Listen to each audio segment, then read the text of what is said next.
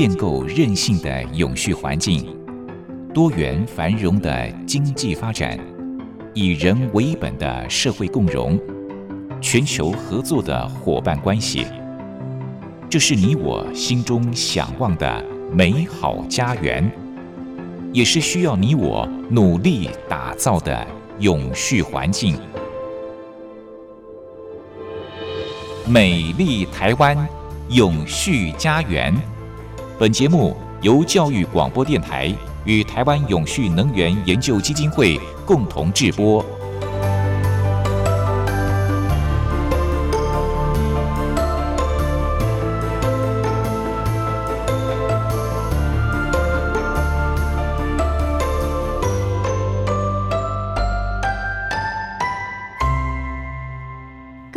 好，欢迎您再度按时收听《美丽台湾永续家园》，我是节目主持人朱玲。我想大家会发现，现在打开媒体，经常会看到“永续”还有 “ESG” 这两个名词。随着社会的进步，现在 ESG 变成了大家非常重视的一个话题。ESG 指的是三个面向，也就是环境、社会跟公司治理。随着这波永续转型的浪潮，永续职能变成了每一个职场工作者跟公司的治理主管必备的知识哦。在企业各部门都必须要配合永续转型的情况之下，拥有永续职能变成了最热门的人才标准了。您还记得上周简尤新董事长跟大家谈到现在最夯的职业吗？也就是永续长跟永续管理师，那么他们在一个单位或者是企业当中扮演什么样的角色呢？必须要具备哪些的知识呢？今天董事长将进一步跟大家分享这个主题。董事长好。呃，主持人你好，各位听众大家好。董事长在上次的节目当中，您跟大家谈到了联合国永续发展目标的第八项，也就是尊严就业与经济发展哦。后来有谈到说，在台湾现在有一个行业是非常夯的，不单是在台湾了，我想全世界都一样，也就是跟永续发展相关的一些行业，比方说您最后谈到了。呃，永续长，还有就是永续管理师，这都是非常夯的职业。那这最主要是因为现在全世界各国都开始要重视永续的问题，甚至要开始征这个碳税啦，所以大家必须要做碳盘查这项工作。那这样的工作呢，可能就要有赖像永续长啦，或者是永续管理师他们来做执行。那董事长今天要继续来跟大家谈这个部分。好。那因为随着时代在进步哈，所以各行各业都有所变化。那么最近最近，因为全世界都在很夯永续发展，对啊，企业也在谈企业永续发展，大学也在谈大学永续发展，医院也在谈医院永续发展，其实政府也在谈政府的永续发展，各行各业都在谈。那这里面就要有各种阶层的人出来啊，最上阶的人。就我们有个新的职务出来，叫永续长啊！你可以看世界各大公司哦，这个有名的公司，他们都新设个永续长出来。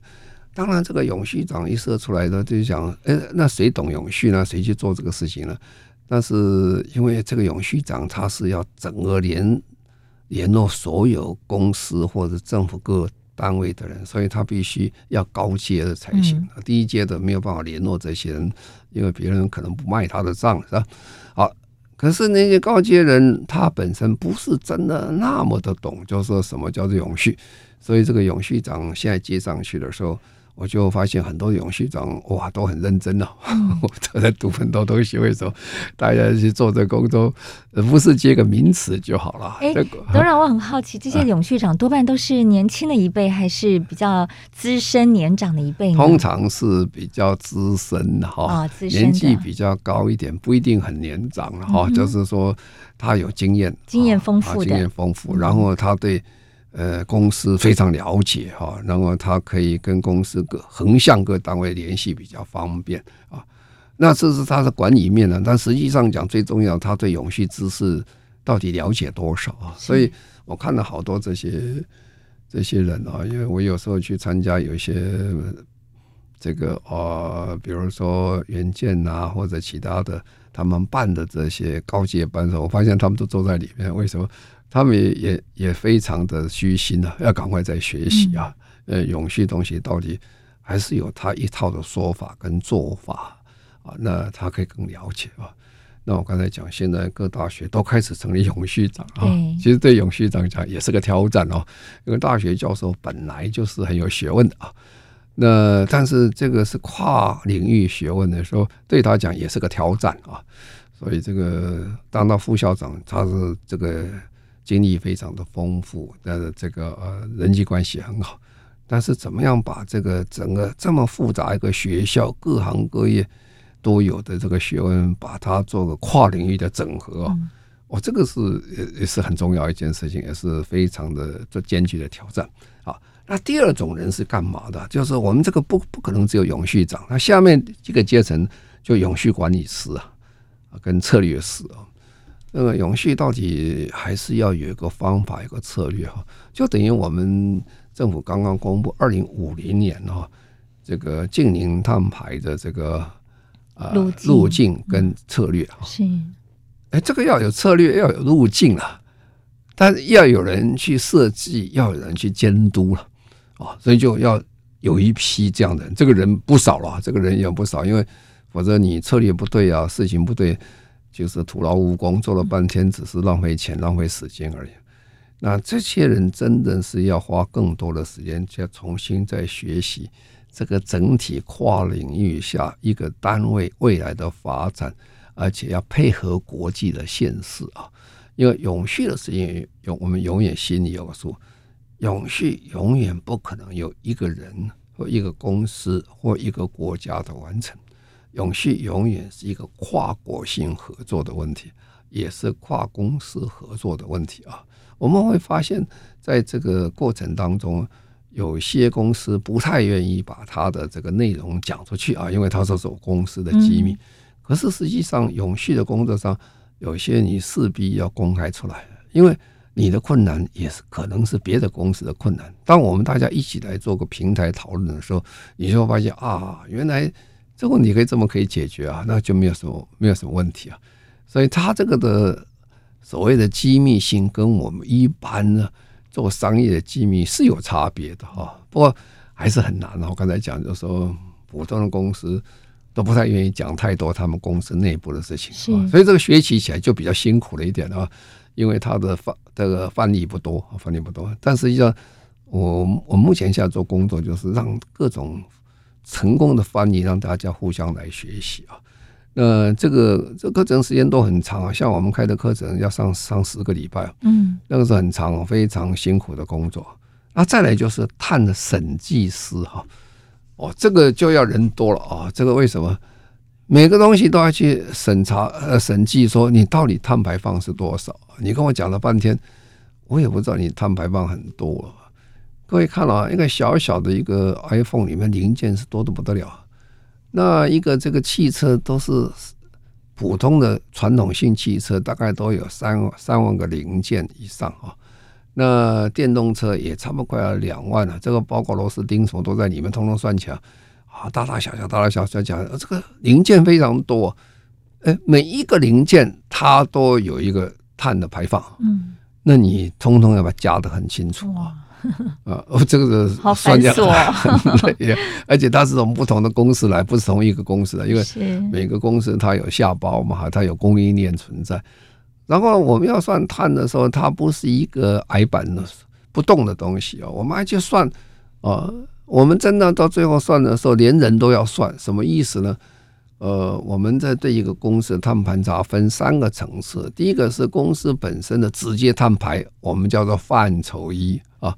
那第二个叫做范畴二，范畴二是什么意思？范畴二就是你公司用电多少啊？我从电里面就知道你这个碳排多少，因为我们台湾的电很清楚嘛，你在你家里电表拿到，你上面都会写。我一度的电二氧化碳排放量是多少公克？它写的非常清楚。第三个叫做范畴三了，哦，范畴三就很复杂了。人员的移动也是范畴三，什么意思呢？呃，你如果今天叫你出差到美国去啊，你从出门坐汽车，上上飞机到那边去住旅馆，啪啦啪啦啪，通通把它算起来，哇，这个烦死了，这个这这蛮多的。嗯、哎，但是最终结果这个是要算的啊，叫人员出差什么都是要需要算啊。这就等于我们在谈一个事情，就是 Olympic 啊，Olympic 大家都很喜欢，大家很喜欢看啊。但是很多环境的这个呃保护者，他们觉得 Olympic 实在是不好，破坏环境太多。为什么？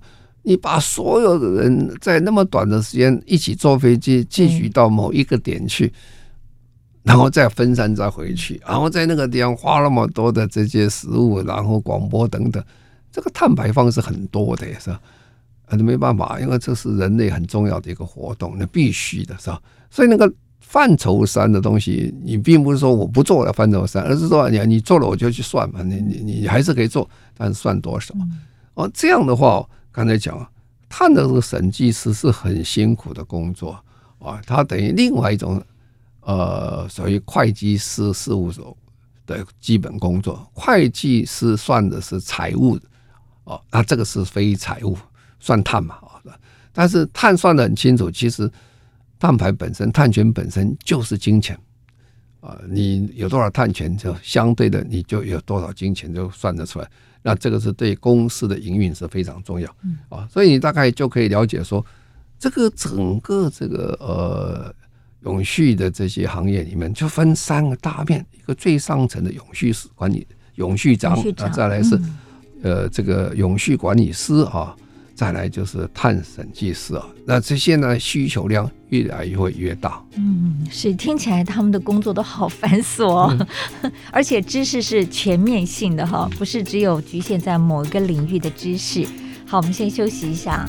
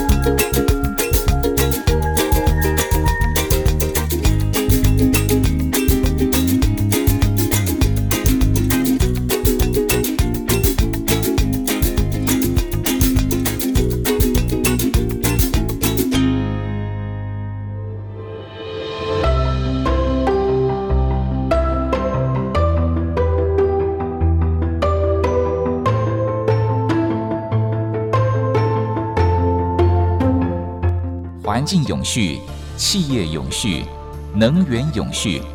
您现在收听的节目是教育广播电台与台湾永续能源研究基金会共同制播的《美丽台湾永续家园》。美丽台湾永续家园，我们节目是在每个礼拜六的早上十一点零五分播出。邀请到的主讲人是台湾永续能源研究基金会的董事长，同时也是中华民国无任所大使的简佑新博士。那么刚才董事长跟大家谈到了，我们要实现 ESG，呃，在一个公司里面，如果要做碳盘查。碳税的计算等等呢，需要的人才包括像是永续长、永续管理师跟碳审计师，听起来他们的工作非常非常繁琐。那大家最近从媒体当中不断的会看到 ESG 这个名词，究竟什么是 ESG 呢？虽然董事长之前有跟大家提过，但是我们还是要带领大家不断的复习，再请董事长来继续告诉大家什么叫做 ESG。那刚才讲，我们这个公司里面要去做企业永续了哈。那企业永续其实做出来就是我们一般讲叫是 ESG 了哈。那 ESG 跟企业永续这个名词有什么差别呢？ESG 就是我们把企业永续或者永续发展中最重要的几项，把它很清楚的界定以后，就比较容易呃聚焦啊，否则你讲这个永续，有大家听起来有点空泛啊。但是如果我要聚焦起来这几个中，ESG 不能代表全部的企业永续，但是绝大部分的问题都在这里面啊。那我刚才讲说好了，现在是很夯的这个人才啊，人才刚才讲有一个是很清楚，你知道，哎，他一定是什么样？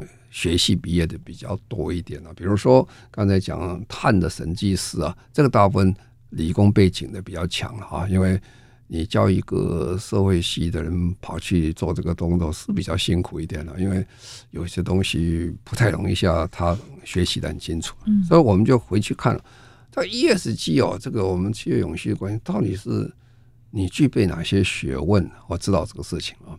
那这里面就有分的了哈，比如说你这个呃，他的这个永续长，永续长也要知道 ESG 啊，但是他知道的层面大家都是管理的领导层面层面比较多啊。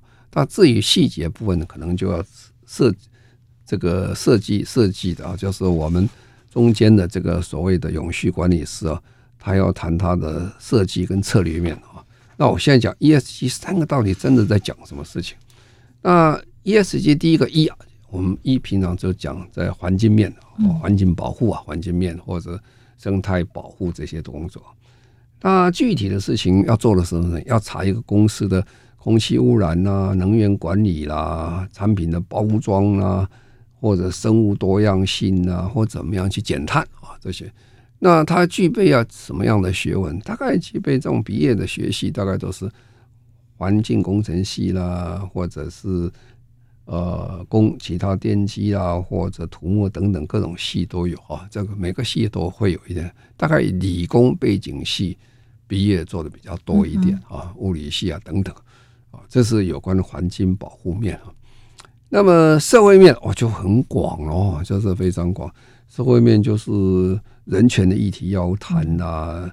那么，呃，这个客户的关系啦，劳工的福利呀、啊，或者是社区的关系等等啊，这些人大概他毕业的科系原来都学什么比较多啊？人力资源呐、社会科学系等等这一方面的科学系比较多一点。那么即使是讲公司治理啊，公司治理就谈什么事情？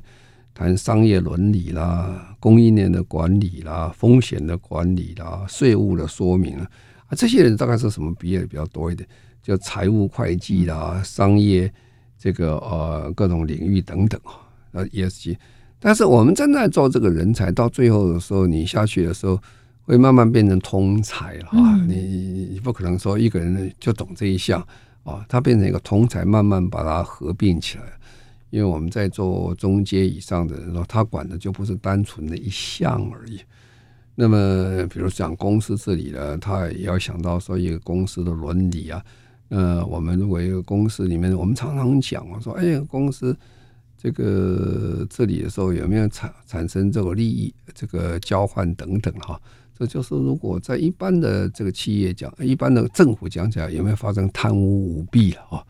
那么贪污舞弊当然就是不行的，这是公司伦理出了问题。我们公司要诚信透明哦，不能给红包，不能给什么东西。那很多人认为哦，这个政府才有贪污舞弊啊。其实贪污舞弊是个名词的哈。如果你去问我们的检察官哦，你问说你现在手上这些呃很多的案子里面呢，是政府的案子多还是民间案多？他会跟你讲民间案子多很多。为什么？因为民间公司数量本来就比政府多嘛，你政府的量不是量体不那么大，那会发生这种事情。其实有些是人性的一个不太合理化发生的事情。那只要人呢，都大概发生会发生的。这时候就制度变成很重要啊。那么你在做 ESG 的这方面呢，公司这里你就非常重视，就说我怎么样让个公司啊。他这方面能走上一个非常好的一个制度出来哦，那制度是靠人培养的啊。在 ESG 的基的工作这方面的人，比如说，呃，我就知道有些公司啊，他们做的很好，他们每年哦对员工都会做一个伦理测验啊。这个伦理测验，比如二十题啊、三十题啊，他用线上去做，嗯，啊，就说在家里做做，做完打进去及格了，今年就通过了。那我就觉得，哎，开始的时候在想，嗯，这个是这样考试有什么用？啊，它其实不是考试啊，它是提醒你啊，嗯，你重新再想一想，哎，这个事情很重要，你没有忘记啊，嗯啊，因为这个东西一点都不难哈，他跟你讲。哦，不可以拿人家回扣了，不可以做什么东西啊，不要叭叭叭啊！这事情你哎，这个不是一个 common sense 吗？这应该说是啊，是 common sense 没有错。不过他每年在提醒你一次，哎、嗯，说我在公司就是这样做啊，你晓得，我又跟你说了哈。是，我们常常不教而诛为之孽啊。这个人，如果你这个人呢，你不告诉他他做坏事，那你是等于你虐虐待他是不对的啊。所以他这你要做各种的方式去组组成做这个问题啊。所以 ESG 它有方法的，有方法。第一个，它你你做到最后，你升的职务越高，你跨的面就越多的，就跨领域啊。所以这就是说，我们在很多大学，因为我跟三十九个大学合作哈，我们有签永续发展的合作议定书啊，包括台大、清清华、交大、政大等等，我们都签了。呃，签了，他们的做法就是说，在学校里面就发展一套课程啊。这个课程我们叫做，呃，以前我们叫通识课程哈，那现在我们要变成永续学程了。这永续学程也有个路径图啊，学校就开的一些通识课程了。这通识就把永续 ESG 里面分了很多课出来啊。你比如说你要修个十个学分、二十个学分，就通识你们修完了啊，你就变成 ESG 的通识课程完成啊。那这就标准的跨领域了啊！你这个是农学院的，可能到工学院上课；工学院可能到理学院上课，等等，这样混在一起啊。所以 ESG 的培养过程呢，其实它是一个非常有趣的一个过程呢。它是面很广，面非常的广哦，不像这个我们每现在细所分是很深入啊，它没有那么深入，因为你不可能叫一个人又很懂环境，又很懂社会，又很懂公司治理，每个都很懂。这个是有点强人之难，就是这样。但是呢，他的基本的观念理论一般合起来的话，你应该很懂。这样的人才能做一个很好一个策略性的管理啊啊！所以我们刚才讲，如果你分三个这种阶层下来的话，他最后我们希望他都是 ESG 三项，他都能够掌握得非常的清楚啊。嗯，所以这个一个公司我在发展过程当中。我们希望它是做全面性配合国际上现在所做永续发展，做很成功的发展。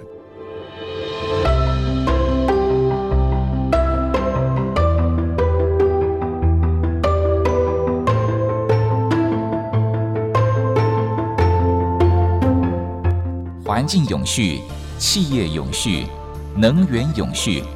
您现在收听的节目是教育广播电台。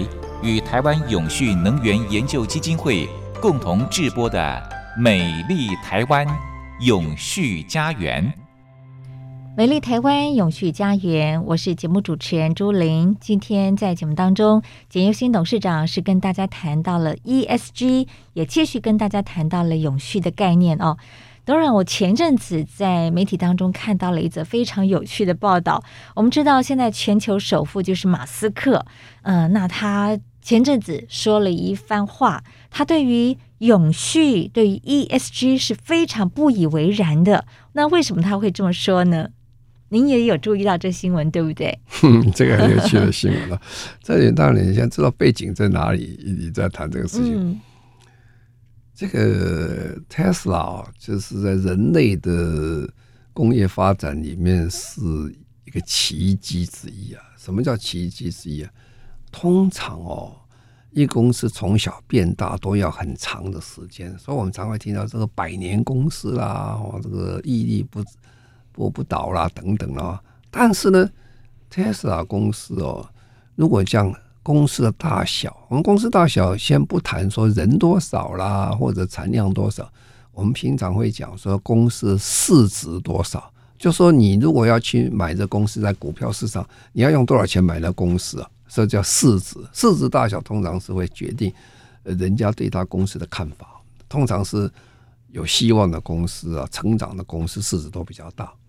那这个市值最大的公司有一个很重要的一个关卡门槛。叫做一兆美金啊，那一兆美金，呃，我想我们主持人其实不会有什么概念的。一兆美金到底多少？我们现在用钱用不那么多，一兆美金哦，一兆美金算起来等于二十七兆台币，好，那也搞不清楚。嗯，但是你不要忘记哦，一兆美金是远大于。台湾两千三百万人一年工作的所产生的价值都不到一兆美金啊！是，我们大概七千多亿美金，所以很大了哦，很大很大。可是呢，这个公司从零开始做起，做到一兆美金，只花十三年的时间。我说这奇迹就在这里啊，不可思议，就这么短的时间了。所以他就。老实讲，这个人呢，我们常常讲，这个人是一个，也不是骄傲，这个人是一个奇才，很难得的一个天才人物啊。这个是很厉害，他是完全破坏性的一个创造，他做的东西以前都没有想过。他可以说，我放一万颗人造卫星到天上去飞啊，大家刚刚听到的时候都当笑话一样，哇，一万颗那么多哈，你知道放一颗卫星要多少钱吗？哦，他就做好。他说：“你们为什么以前不能放一万颗到人造卫星到天上？因为太贵了。”他说：“哎，你为什么一个火箭上去一次只放一颗卫星？我放二十颗好不好？哎、嗯，如果你放二十颗，你价钱就平很多了哈。那那这个第一个价钱开始下降。第二个说，哎，这火箭很浪费啊！你放上去，火箭就丢到海里面去了。啊，其实它还是好的啊，它是我把丢掉，我应该把它收回来的时候。”这个讲起来是很容易啊，这个你各位想，火箭上天就是很难的，你又把火箭收回来，再重新擦亮一下，再使用，啊、哦，这个在听起来啊，我个人是学航空工程的，我第一次听到说简直是不可思议啊！这个人造卫星放上去，这是奇。奇难无比的工作，居然要回回收啊，回到到 固定的地点，对，很不容易。回到完全固定的地点啊，那真是天方夜谭。对，结果他做成了，做到了啊，做到了以后，你就发现呢，哎，我现在人造卫星发的更便宜了，因为火箭可以重复使用。如果你重复五次使用，我的成本只剩五分之一了。五分之一，你一次又放二十个，那那又变成五乘二十一百分之一了。啊，所以现在全世界通通都是他的人造卫星最多，他们在天上跑，而且本来啊，人造卫星是商业用，从这乌克兰跟这个俄罗斯战争，你会发现哇，它战争影响很大了。对，它每天上面绕啊，那俄罗斯很多的这些战车啊被打掉啊，都是人造卫星传来很多的资讯啊，就说很多的系统被俄罗斯破坏以后，乌克兰还可以做很好的通讯，从人造卫星上来，所以它很多是破坏性的一种。一种创造，这这很厉害啊！那就回过来了，你刚才讲的问题在哪里呢？他在过程当中，你想他从啊，他在去年卖的汽车还不到一百万辆，可是他汽车的价值啊，他的公司的市值来算哦，他比前面八九个公司加起来加起来都没有他市值多哦，你就知道厉害的哦，他远比第二名的 Toyota 那个公司值大太多了哦，到了四倍左右，哎。那他当然也很关心呢，我公司市值在上去，可是股票市场永远是这样哈，股票市场是说这个，呃，看你要不要买嘛，你买这价钱会高嘛，要买不然就低一点啊，那所以就有人做多，有人做空了哈，那做空多了，它股票就会下跌。那这个你不要看到这个 Elon Musk，他他在想，哎，他说马斯克他在想说，哎。怎么有人在做空我的股票了？就让它跌了，然后跌了。他一查是谁啊？Bill Gates 啊，Bill Gates，Bill Gates 各位晓得是 Microsoft 的老板哈。哦，他就很不高兴，因为他们认识他熟了，他就问他说：“哎，听说你在放空我的股票是不是？”那这个 Bill Gates 说：“对对，还没放，还没结束，还在放空。”哦，他就很生气啊，他说很生气，因为 Bill Gates 是全世界也是非常有名的。关心气候变迁的事情的啦，那气候变迁他很关心嘛，所以他也会跟马斯克去谈气候变迁问题，大家一起来解决人类的问题。可是马斯马斯克心里非常的不平，是什么？他说电动车是解决人类气候变迁最好的方法之一。你看现在不是说汽油车变成电动车了？是哦，那这样好的一个观念跟做法，你居然放空我这个东西哦？你是毫无道理的事情哦，所以他就很生气哈。然后呢，啊，他说电动车是最好的解决这个气候变迁问题，特别是减少碳排的方式，那就是 ESG 里面一个模范生呐，模范生。好，那那你有模范生，你为什么这个还减少，还要批评对我做不好啊？所以他就对这个人家对他的批评说，觉得做的不是很好，他 ESG 不是做的很好，这问题就来了啊！啊，是真的是这样吗？其实这我跟你讲，ESG 是三件事情，第一件事情叫什么？第一件事情叫做一环境面，嗯，第二个叫社会面，第三个 G。叫什么？叫做这个公司治理啊！你要三个都很整齐的，那就是 ESG 做的最好。你一可能做的非常的好啊，但是 S 跟 G 稍微差一点，那平均分数就比较不高了，是吧？它就会产生类似这样的问题啊。所以就有可能很多的这些所谓我们的 rating 的公司啊，就是专门做评价的公司，把它评比说，嗯，它的 ESG 不算做的最好。哦，那这个对马斯克他就不太平衡了。嗯，你们哪一个人呢？气候变迁比我做得好啊？怎么会说我不好了？你们这些 ESG 都胡说八道，你们怎么，所以他就多少有点情绪性的反应了啊，这个乱扯啊。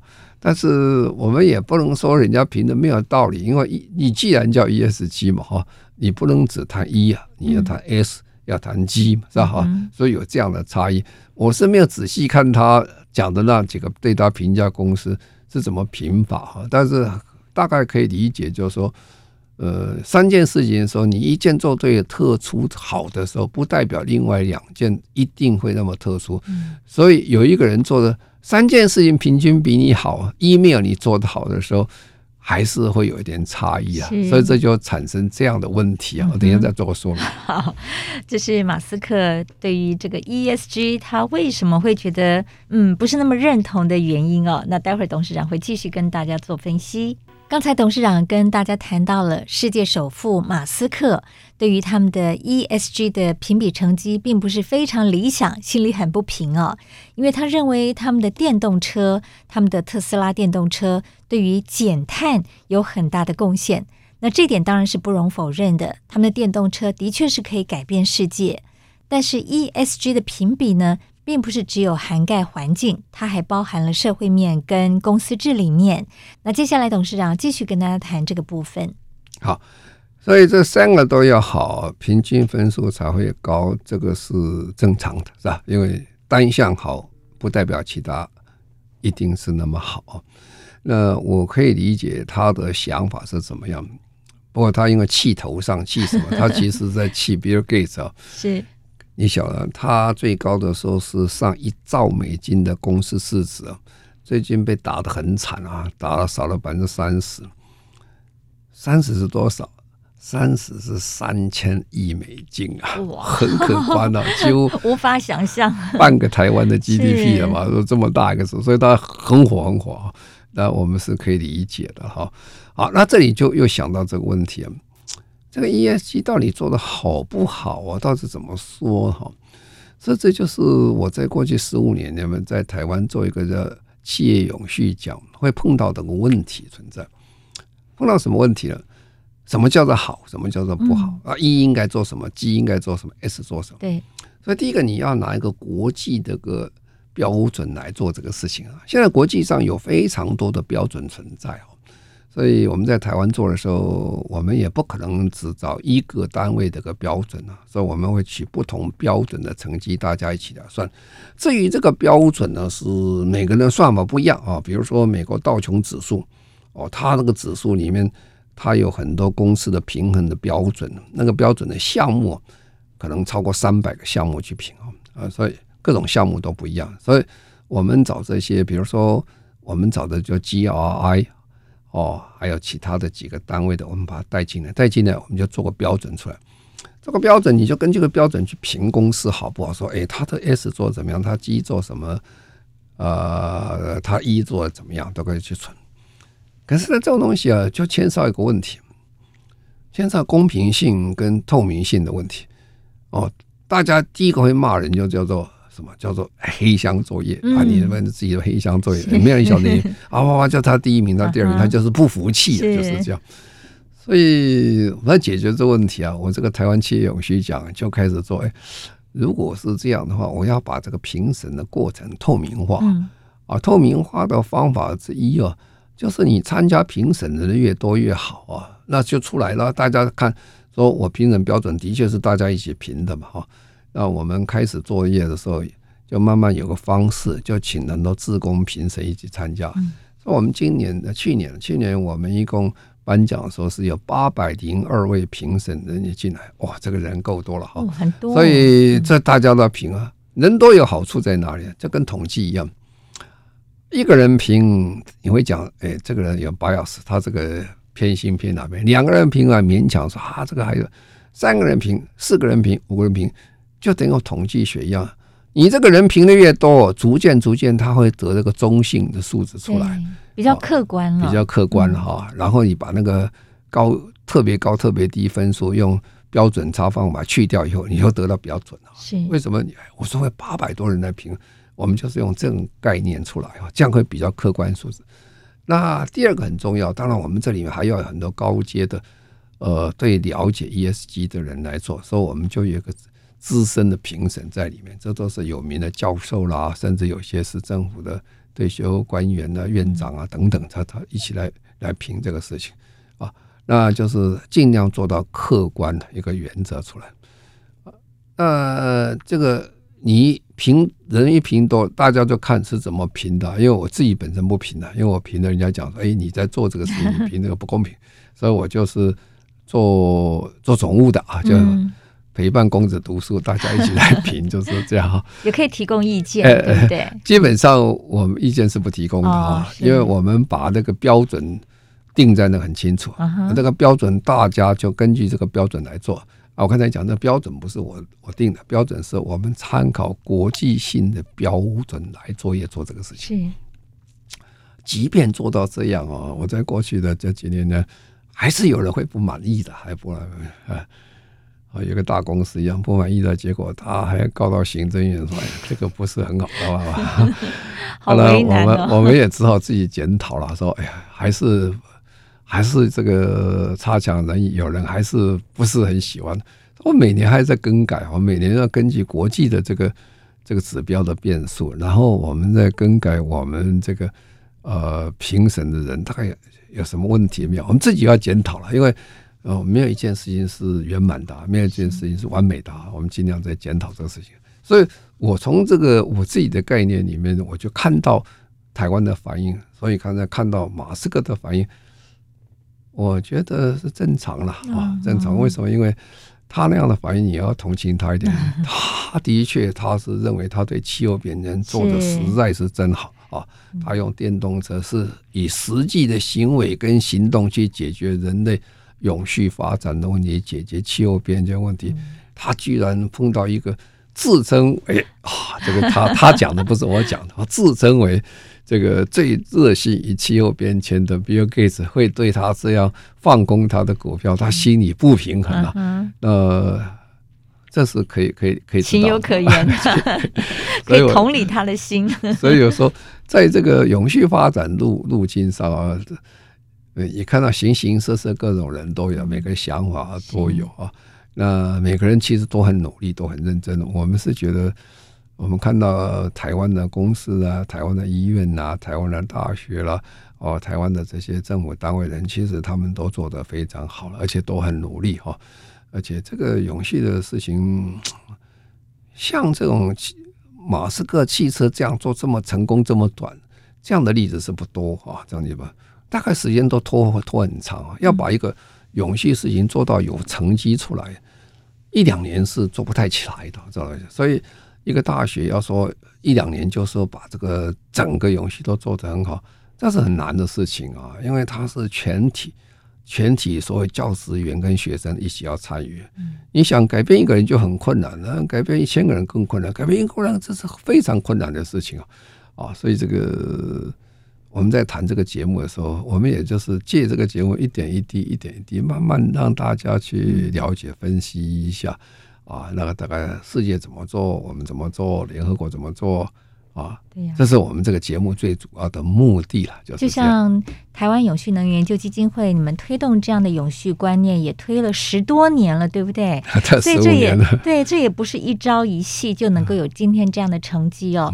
像你们现在每年也办好多好多的活动，除了有各种的培训班以外，也举办各种的奖项，像最近也正在举办全球永续奖，对不对？也正在举办这样的一个活动，那就是鼓励企业啦，鼓励对于推动永续有贡献的一些个人或者是企业来参与，对不对？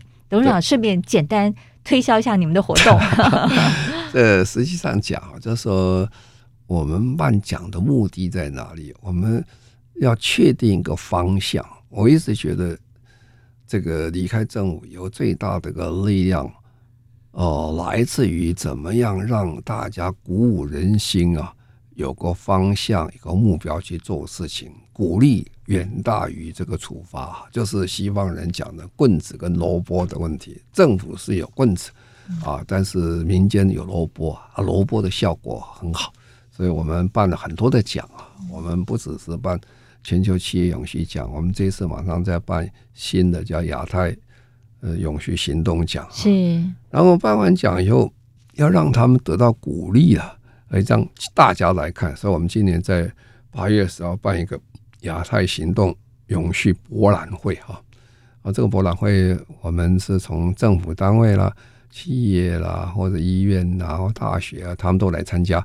他们跟我们的社会大众提供出来，他们做的哪些事情？嗯、我还没有看到这个大会正成立，但是我看到他们的报的内容，我就觉得，其实台湾真的是在这段时间很了不起啊，做了非常多成绩，而且这成绩在国际上讲起来是很不错的啊啊！所以用鼓励的方式来。让整个社会大众了解、认知、做行动啊，这是我们基金会最主要的方法跟目的，就是。是，就像我们的节目。呃，从去年开播到现在，也一直在传递这样的一种永续的观念。如果大家能够每个礼拜都按时收听，经常的收听，相信您也可以从我们节目当中得到很多新的观念哦。那刚才提到说，呃，台湾永续能源研究基金会目前正在举办第五届的全球永续奖活动。这个报名时间是从即日起到八月三十号到八月三十号。那这个奖项呢，有三大奖项，包括杰出人物奖、永续报告书奖跟最佳案例奖。相关的活动信息，大家也可以自行进入到台湾永续能源研究基金会的网站来了解。谢谢董事长，谢谢，谢谢各位，再见。